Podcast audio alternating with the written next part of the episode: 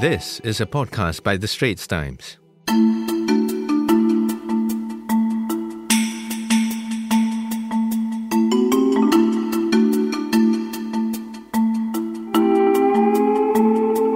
You're listening to In Your Opinion, a podcast series by The Straits Times. I'm Aqil Hamzah. And I'm Ang Qing. We are co hosts for this episode where we will examine the hotly debated issue of transporting migrant workers on lorries and how young people in Singapore feel about it. In July, advocates renewed calls for the practice of ferrying workers on lorries to be banned in Singapore after two accidents involving such vehicles where 37 people, including migrant workers, were injured. Days later, more than 20 business groups countered with a joint statement that said these regulatory changes will have real, practical, and operational consequences. Among these challenges were increased traffic, commuter congestion, and delays in completing projects as a result of banning lorries as a form of transport. In the studio here with us is Suraendher Kumarr, an activist with worker rights group Workers Make Possible. The group was one of the 53 that called for a ban on the age old practice. Welcome to the show. Thanks for having me. We initially had two associations agreeing to appear in this episode. They were part of the business groups who signed the statement cautioning about the potential ban. But eventually, they did not take up the offer. Instead, we have Labour economist and associate professor Walter Theseira, who heads the Master of Management in Urban Transportation program at the Singapore University of Social Sciences. Thanks for coming. Hi, good to be here. Okay, so I'm going to just dive into the questions that we have right now. So, the debate about banning the use of lorries to transport migrant workers has been going on for more than two decades. And yet, the only compromise that's been reached is increased safety measures such as higher guard railings and making sure the front cabin is fully occupied. So, what's so difficult for businesses to transport migrant workers safely in a manner that affords them dignity? So, maybe, uh, Walter, you want to go first? Sure. Well, so I think if you want to come down to what's really the core of the issue, I think it's a matter of cost, right? And I think the problem really is that uh, cost and safety, these things are actually traded off. And I know that sounds really horrible, but I want to take a step back and think about a very simple decision a lot of motorists make on a daily basis. And that decision is a lot of us who are drivers, we choose to drive a little faster, right? And that is a decision we make because we want to get somewhere faster, but it is one with a safety consequence. And that's why we obviously have a speed limit on the roads. So when it comes to this decision being undertaken right by businesses, it's ultimately a trade-off between cost and safety they're making. The difference, however, is that unlike uh, the decision that I might make as a motorist, this is a decision being forced on migrant workers to some extent because they're not exactly in a position to choose how much cost of safety that they want to have in this whole enterprise. So I think that's really the contentious issue here besides the cost issue, I mean, I think the other things that need to be probably discussed a bit are why it's so difficult to transition migrant worker transport to a safer system, even if you set aside some of the cost issues for the moment. And I think the big issues are where workers live and where they work. There's a big separation of their dorms and their work sites, so there's a long distance that has to be traversed on a daily basis. There's also the lack of availability of uh, private transport options. That's another big problem. And there's also this access problem, really, which is that uh, basically your work sites and your dorms tend to actually be very isolated from public transport, meaning that there's not much uh, options out there other than private transport for them. So these are the issues that need to be tackled, but we can talk a bit about them in more detail later. Kumarr, you know, what, what are your thoughts on the matter then? Yeah, I, I think at the heart of it also is that the government is actually, I think, knowingly going against the advice of experts on this issue.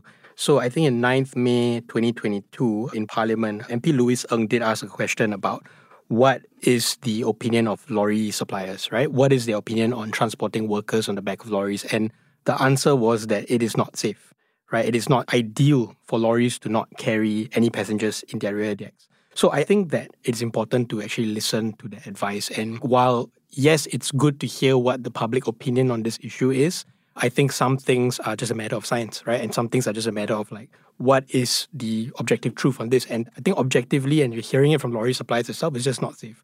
So, in my opinion, I don't think that the safety of migrant workers should be up for public debate on that. So, who do you think should act in this case? And I mean, given that we've debated about this for so long.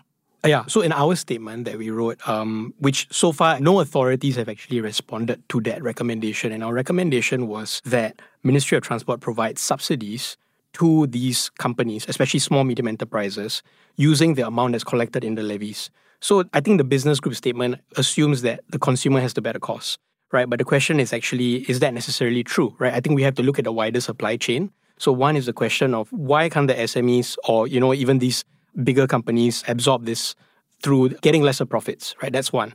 But two, if, you know, for example, profitability is a really difficult thing to do in this environment and especially with, you know, cost pressures due to the rising prices and so on, then the question of redistributing the amount that's collected in the levies, right? So I think if I have the data here, in the construction sector, levies range from $300 to $950 per worker per month, right? And in the marine sector, it ranges from $300 to $400 per worker per month. So if you look at 200,000 migrant workers in the DOMs, you multiply it, you know, by 12 per worker, you would easily get, you know, a billion or close to a billion dollars, right? But of course, we don't have the exact figures on this, so it's very hard to say. And I think we also don't have any information and transparency as to what is actually being done with the money that's collected from the foreign worker levies. So I think it's fair even for SMEs to even ask, can't these be subsidized by the state? Right. And the other thing is whether or not it is actually more expensive to be transported by buses.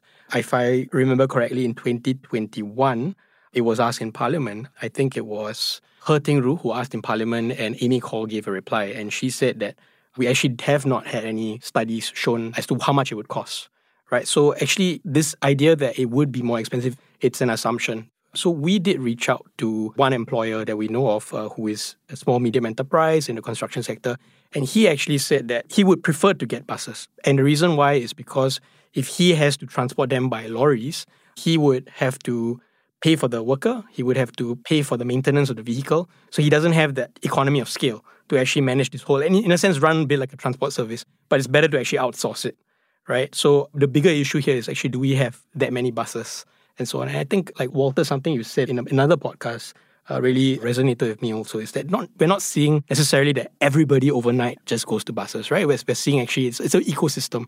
And, you know, some can take public transport. If you shift the residences of where the migrant workers are closer to the site. And now we have purpose-built dorms as well. So they have dormitories on the site. So that would be easier. That would solve the transportation issue, I think. And we're not saying that this is going to happen overnight, but it takes time. But we need to see actually great leaps in that direction. Yeah. So you brought up several points. So the first being levies, and the second being like, is it really more expensive to use alternative modes of transport? Walter. Do you have any thoughts about that?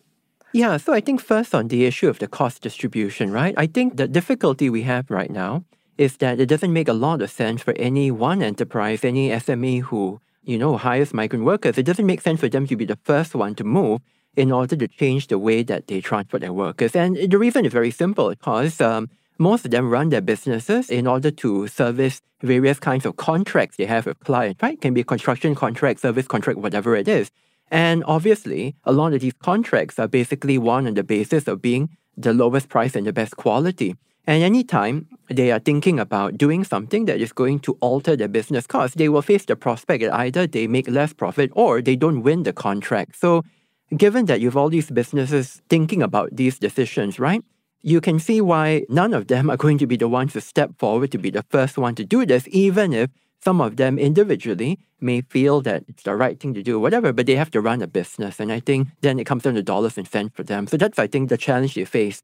Then, if we agree, however, that some kind of change in the system would be desirable, then I think that's where this question of how do you distribute the cost actually comes up. And I can see several options for that, right?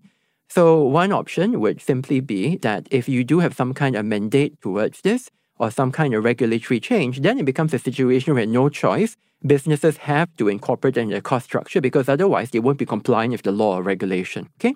And in that case, you would see all the contracts start to go up, more become more expensive over time as they incorporate these costs, assuming it is more expensive, right? And that would basically be the way that it's financed. It would be passed down then through the contract cost structure. Some of it would probably be borne by the SMEs hiring migrant workers, some would be borne by their clients. And of course, as consumers, some of it might show up eventually in your consumer prices one way or another, right? So it would be distributed throughout society. The other mechanism that has been discussed is whether the government can come in, subsidize a bit. And I think that is also possible, right? I mean, that's a policy decision ultimately. I don't think it's something that needs to be tied to uh, migrant worker levies in particular. Rather, I just see it as uh, perhaps it is something that the government might consider as a transitional measure or something like that in order to at least get us a couple of steps down the road. But that's going to be a policy decision, right, as to how you want to structure it, as to, for example, some thoughts about how you could get the whole ecosystem rolling might be to start with a requirement of this type for maybe government contracts and so on before you go into the private sector as a whole to allow the industry to transition. But if you do that, then what you would be doing implicitly is subsidizing, right? Because you would be saying in the government or public sector contract, I want this requirement of a higher standard of safety for transport workers, and I'm willing to accept that the contracts come in and may be priced a bit differently because of that. So that's an example of a subsidy that is not an explicit subsidy. It's just a subsidy in the sense that government might pay more than they would otherwise uh, if they don't insist on this requirement. Then, you know, just briefly, I think on the cost structure and, and how to deal with this. Again, this is not something that should be done overnight if the objective is to basically do a transition at the lowest possible cost. I think most likely a good transition would involve a couple of dimensions. It would involve relocating migrant workers where possible to places which are more accessible to public transport and the work sites. It would involve looking in some cases at whether public transport routes need to be realigned or need to have operating hours adjusted to accommodate more migrant workers. And of course, it would also involve looking at the private bus industry and other transport options to see whether that needs to be supported in some way. But it may not be cheap necessarily to make some of these changes. So, to give a sense about what this would be, right? I mean, I haven't done a study about this, but if you look, for example, at school bus services, which many parents are familiar with, uh, I think many parents know that now the monthly cost, you know, for these school bus services will be easily in excess of one to two hundred dollars now, and that is for trips that I believe are quoted to be quite short. So if we're talking about a much longer trip for migrant workers, then that would be possibly an additional cost on top of that. So I think these are some considerations that have to be thought about. Okay, so I'd like to take a step back actually, you know, from the cost issue for a moment. How about from a sort of ideological perspective, by transporting migrant workers in lorries, actually, do you think it actually perpetuates this idea that migrant workers, they're viewed as second class citizens, basically, because you see them being shepherded around like livestock, you know, in lorries and all that?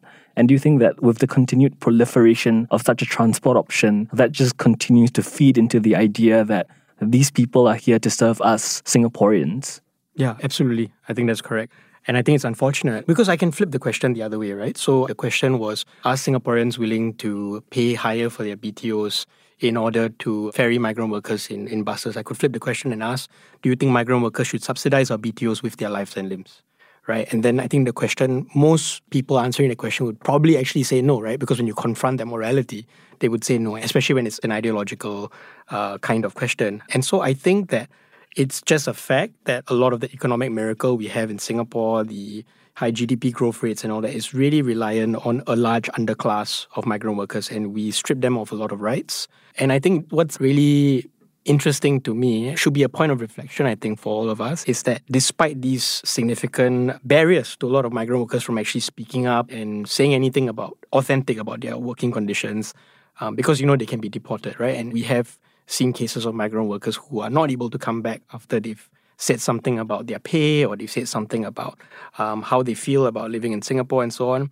So despite that, I think like migrant workers are especially vocal on this issue. There was this group called Migrant Workers Singapore. They organized a arts competition about what are workers' experiences about being transported in the lorry. And I think it was done in the projector. There were hundreds of people that attended, and I think it did help to shift conversation to get Singaporeans to really think about this more critically. I mean, I think part of the issue here is that Singaporeans, by and large, are quite comfortable with the status quo. For migrant workers to be in a different position with Singaporeans, I don't know whether you want to call it subservient or whatever it is, you know, but this is something that actually Singaporeans, I think, by and large, are comfortable with. And I would say also in this that, you know, one shouldn't single out Singaporeans in this discussion either. After all, when you look at the history of migrant workers in pretty much any advanced economy which relies heavily on them, the status quo in most places is that the local population generally vastly prefers migrants to stay out of sight and out of mind. And if they are seen, basically the local population tends to prefer that they are seen just attending to their work and certainly not in a social setting and definitely not demanding any sort of political or social rights and so on. This is pretty much, I would say, the status quo in any country with a high proportion of migrant workers. If you look, for example, at many of the European countries, they deal with not only just migration, in that case, which is completely legal, and in fact, many of them are naturalized migration from the former colonies, but the former migrants still occupy a second class position in society. And then they also have temporary migrants, which occupy an even more inferior position, as it were. So Singapore is not unique in this. And I think this is actually part of the challenge, which is that some of the possible policy solutions to this issue of migrant worker transport are actually hard to move on because of, I think, uh, Singaporeans preferring the migrant workers out of sight, out of mind, right?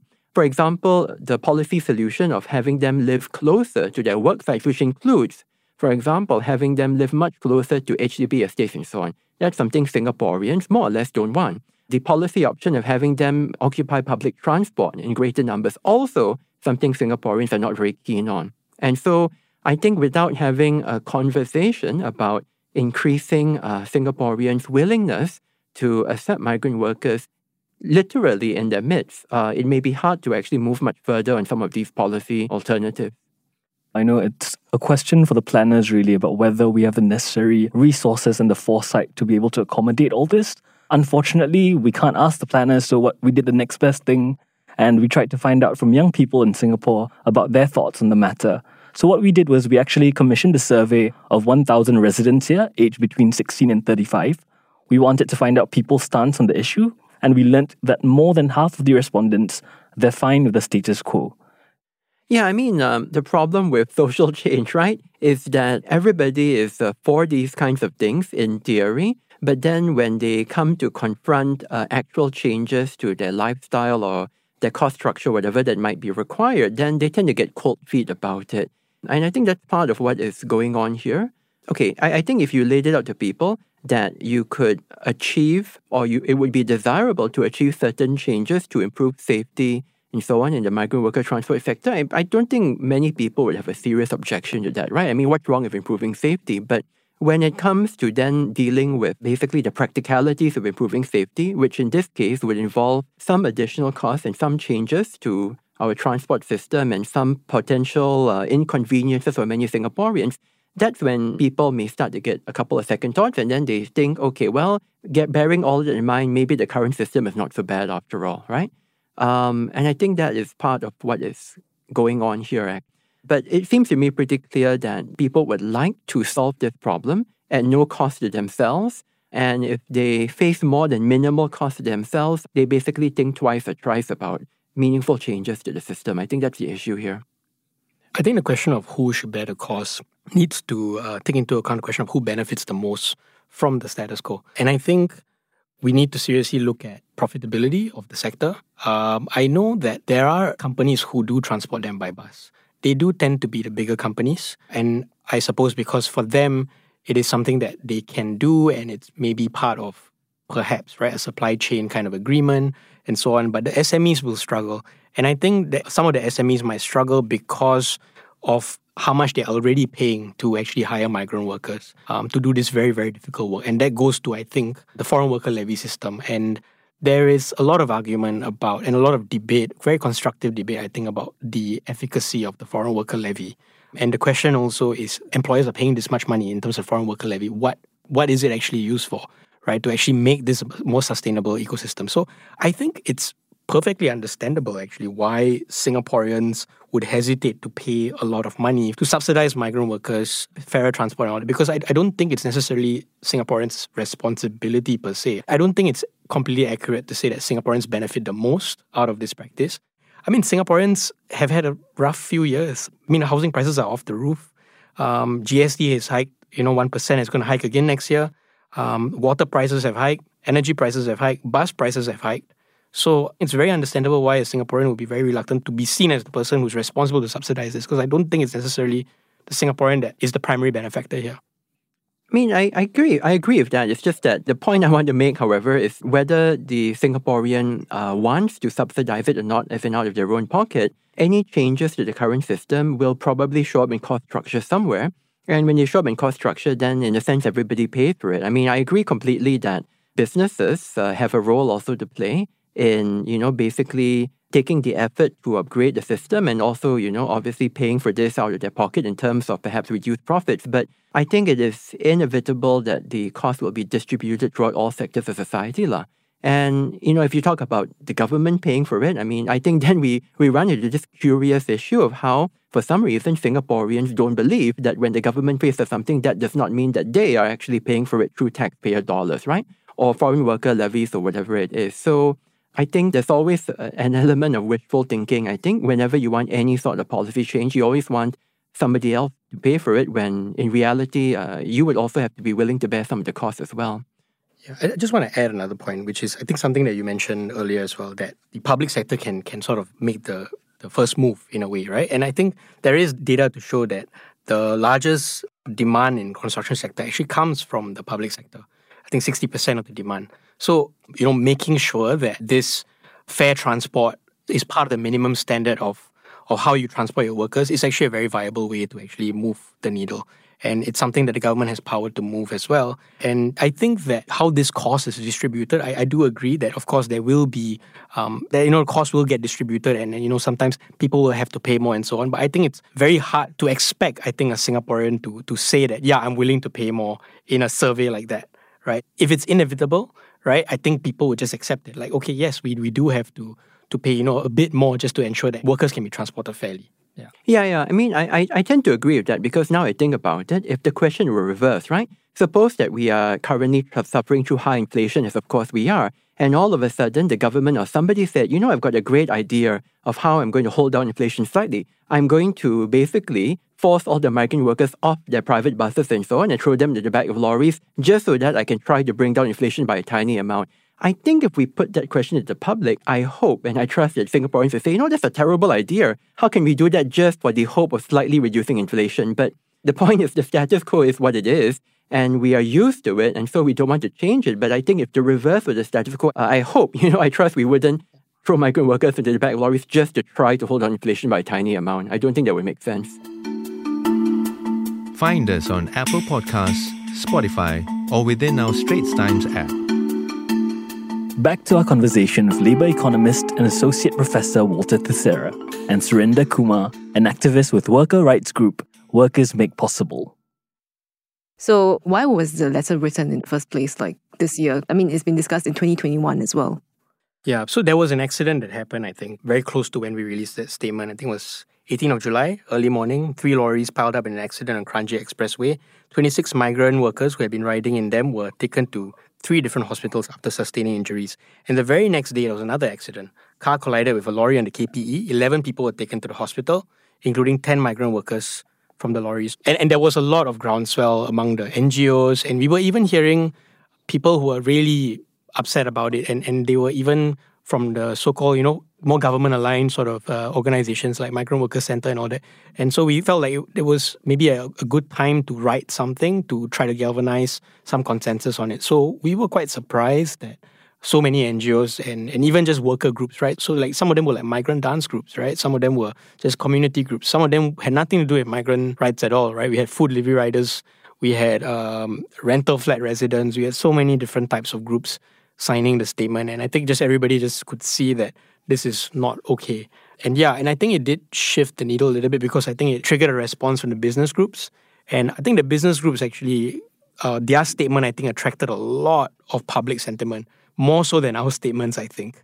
Um, and I think because people were not really happy with that statement, right? And there was even one person who was in the FinTech Association and she resigned in protest, right? So, so these sort of actions, I had never seen such sentiments for migrant workers issues in you know the last few years and especially when, when i look back at the issue in 2009 when you know um, people in home twc2 were bringing up this humans not cargo campaign. It had not reached that level of mass sort of concern right? So even now you know when you look at your survey and, and, and maybe if you look at it ahistorically it might look a little bit demoralizing and all that. I think there might have been a shift in sentiments actually. So, our survey found that most young people believe that employers should bear the cost of transporting migrant workers safely. So, of those willing to pay more, I mean, you gave a little preview of that, but the majority say that they are fine if the amount is between one to $99 a year, which is also the lowest category we provided. So, how realistic is this? Maybe, Walter, you want to address that? Sure. So I think first, anytime any kind of change is proposed or thought about for, you might say, uh, workers' rights or safety or anything like that, I think there's always a tendency all of us naturally have that somebody else should pay for it, right? But at the same time, even if it's a good thing to have, it is somebody else's problem in terms of how to administer it, how to fund it, how to pay for it. So I would read the results in that light as basically supporting this very natural feeling all of us have that somebody else ought to be responsible. And as for the range that we're willing to pay for it, assuming that we had to pay for it, again, I understand why people choose $1 to $99 because I think first, most people don't have much idea of how much it would actually cost to transport workers on private transport. So, uh, for example, those who maybe engage private bus services, school bus services for their children, they will know that nowadays the costs actually exceed one to two hundred dollars a month quite often. So there's no sense in which it would be super cheap, right? And I think the second thing is most people, of course, don't really have a good sense of how does the cost of transporting workers even factor into the entire cost structure of an industry enterprise. But you know, all that being said, from the economics viewpoint, any change to an economic system ultimately involves some costs. Those costs are going to be distributed throughout the entire supply chain and throughout the entire economy. So, yes, I agree that businesses would have to play a very important role in paying for this and restructuring it, but that would also come with their cost structure changing. Uh, the contracts that they're bidding on, the prices they charge their clients, they so all have to go up a little bit.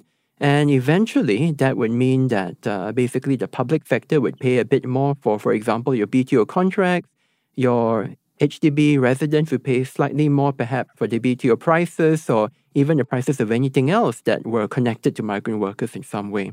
That doesn't mean we shouldn't do it, right? But I think what is important is that people have to understand that if this is an important thing to do and they believe in it and they think that this is the right thing to do, then part of that responsibility for pushing for the change means being willing to accept, you know, the final result in the system, right? Whether that is an increased cost or whatever else it might be. So, Kumarr, as a young person yourself, I mean, you fall within our surveys category. So, how much are you willing to pay a year to ensure that migrant workers are going to work safely? Yeah, I think again, it goes back to what I said earlier, which is that the issue of who should pay goes back to, I think, who benefits the most. And so, again, I think it's a lot of these questions, I think, are also loaded with a couple of assumptions. Like, for example, that it would result in higher BTO prices and all that. And I think the cost structure is not so straightforward. I don't think that it's a clear cut picture as well. And I think that question about how much am I willing to pay, it depends on what is required, right? I mean, personally, right, I don't have an issue with this. I don't think that migrant workers' safety should be, um, we should look at it in terms of economic digits, right? Let's say none of our cars had seatbelts, right? And then we say, okay, how much would it cost to have seatbelts in all the taxis, for example? Right? We wouldn't be asking that debate. It would just be common sense. But of course, we need to have cars with seatbelts. So the same thing. I think we have to really applaud the business groups for really shifting the debate so successfully as to like even in this debate, we are accepting that framing. That yeah, for migrant workers' safety, let's let's talk about dollars and cents, right? When I don't think that needed to be the case. I think the business groups and, and actually the government, we haven't talked about the government statement that came after the business group statement, which largely replicated the business group statement, which I thought was a lot more disappointing. The business groups are, of course, going to say it. And I think that's something that Tommy Koh did say as well, right? They, of course, they're going to say it is they are, you know, a business. They are going to talk about profits. They would want to preserve their profit margins. But I was disappointed to see that a government was actually parroting the same points, right? And and I think that that was that was disappointing. Yeah. I think at least where government is concerned, it would have been good to for government, I think, to have a better sense of what is the actual cost structure implications of actually changing the policy on this. Because I don't think this is something that today we have a very good sense of uh, anywhere in Singapore, and I don't think government has necessarily done the work to figure this out either. At the end of the day, if the judgment, right, if the judgment is changing the system of transporting migrant workers would, in fact, actually substantially increase business costs. And that would, for example, have a certain effect on the economy, on inflation, and so on, that the government does not think is in the best interest of Singaporeans. Then that is a decision that the government can make, has to sell to the public, and has to live with. But I am not so sure that all of the evidence for this has actually been established to any great detail it may very well be that after a transition period, some of these changes could be made effectively to increase migrant worker safety without having, you might say, a catastrophic effect on the economy or inflation or any of the other things that Singaporeans care about. I mean, I don't know which is the truth here, you see, but I do think that if government looks at this issue, my view is they should do so based on a proper study of what would be the transition cost of changing the system. Uh, because I think, you know, right now, I'm not saying that government is wrong in saying what they did. They could well be right, but I'm just not aware, you see, of what the evidence is behind the assertion they're making here, uh, supporting the business groups. So I think this is something that is worth looking at at least quite seriously. Yeah, and just to build on that point, I, I think it's just to stress something that Walter said, and I, I, also completely agree, is that we're looking at an ecosystem of solutions, right? We're not saying that all migrant workers should be transported in buses tomorrow, right? But what we're saying is that migrant workers should have the right to safe transportation, and that safe transportation looks like taking public transport, it looks like taking buses. It can look like in any other way, right? That's but lorries is just objectively not safe. Like it's said in Parliament already, right? It's something that I think MP Louis Ng has also been bringing up repeatedly. Uh, yet we are going against the advice. So I, I think measures to make the lorries safer are always going to be limited. It's it's stopgaps at best. But I think you know moving the residences of migrant workers closer to their work sites is you know a great idea. I think it's part of the transition that we're talking about. And and again, like even if you look at public opinion survey, I don't think many Singaporeans have a problem with migrant workers stay, taking public transport. It has been echoed by certain voices that yeah, they might have this issue, but they're all assumptions. So actually, time and time again, committees have been convened to look at this issue, and they've come up with just like incremental, better measures. Do you think that they should continue trying? As far as it seems that people seem to be okay with the safety as it is now. Hmm. I mean, my opinion on these committees I get very skeptical when I see another task force convene because it's always like, okay, task force. I think the, the task force that I've seen, I mean, as a citizen, right, that, that, I've seen a lot of impact was the COVID task force, right? Where you, you know, you, you see them really like addressing people every time and, and giving updates about what's happening and all that. That's a very live issue. But I'm not so concerned about how the policymakers and all that go about finding a, a solution to this. If a task force helps, go ahead.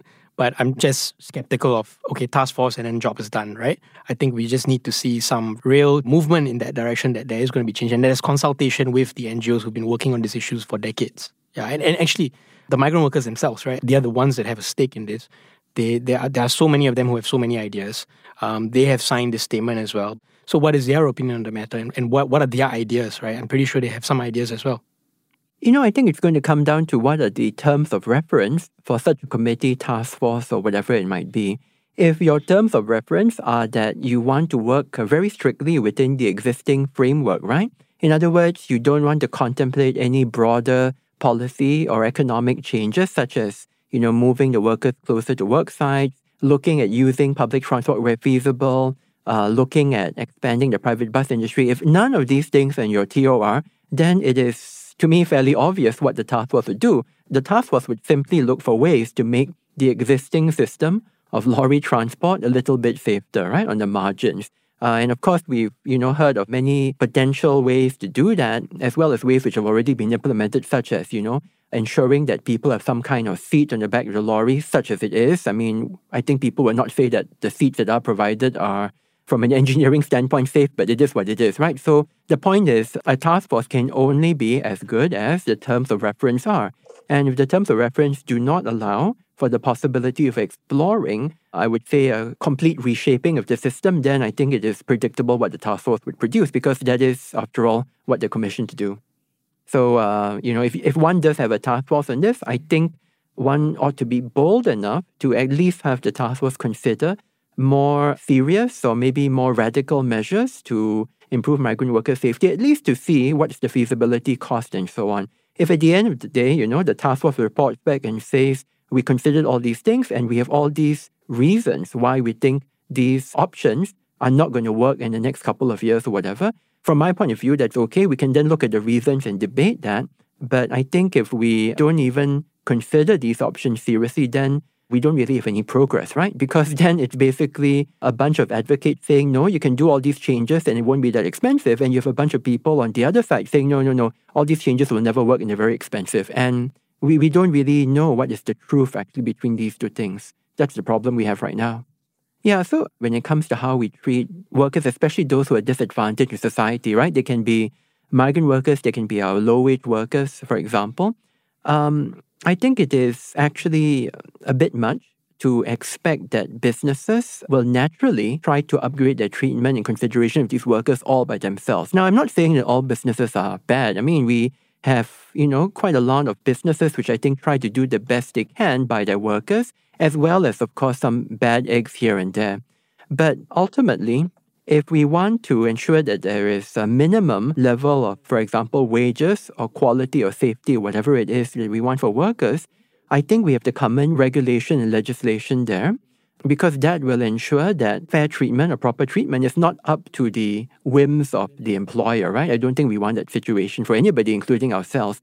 But then if it comes to regulation and legislation, that means that as a society, uh, we need to be willing to hear the arguments for such regulations. And, you know, we need to be willing to tell politicians that this is something that we care about. And in fact, we are going to, for example, vote based on it, you know? So that's, I think, the communication needs to happen. So personally, I'm not very much in favor of uh, individual action, except in terms of how it is directed towards, for example, getting some kind of consensus for changes to regulation and legislation because individual actions to engage with migrant workers on a one to one basis, I mean, that's a nice thing to do, I think.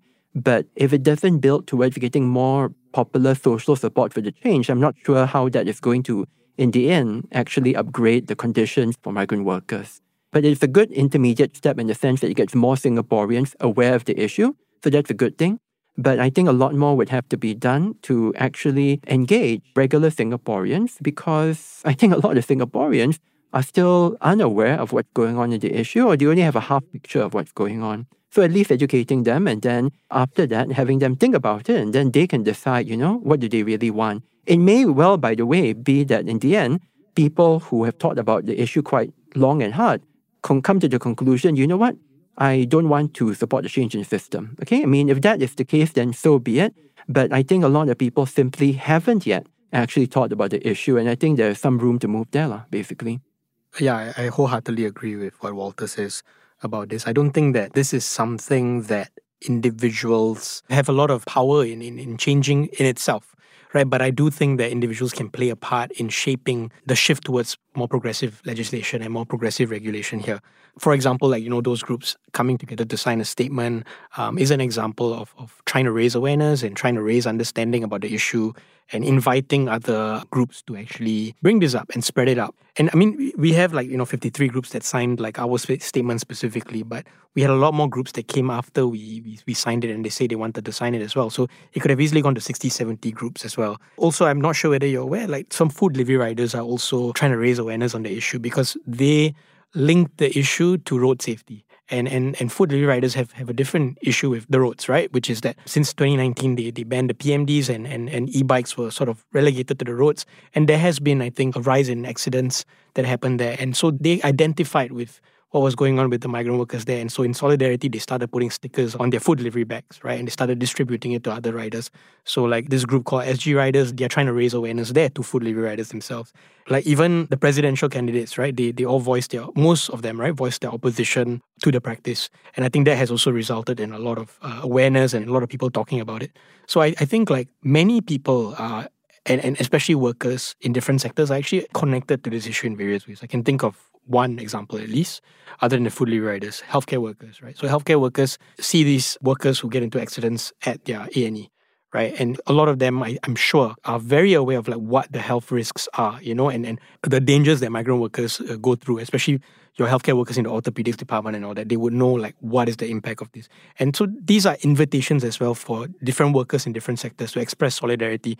And through expressing that solidarity, I think you're raising awareness. I think you're also trying to move our government to really bring um, more progressive legislation and more progressive regulation. So I think that's what individuals can do. Whether you're a student, whether you're even a journalist, or whether like find some sort of connection right to the issue and why do you not agree with this? And you know, try to find a way to organize your fellow co-workers and write something that collectively represents what you all feel about the issue. I think those things really help keep the agenda alive. Thank you, Kumarr, for joining us today. Thank you. Thank you for having me. And thank you, Walter, as well, for sharing your thoughts. Thank you. Well, that's a wrap for In Your Opinion. I'm Ang Qing. And I'm Aqil Hamzah. If you resonate with the points raised, do share this podcast episode with your friends and family, or you can write in to us with your thoughts on the issue. If you'd like to read Aqil's or my articles and ST's opinion columns, there are links in our podcast show notes. Thanks for listening. Send your feedback to podcast at sph.com.sg. Find us on Apple Podcasts, Spotify, or within our Straits Times app. Thanks for listening.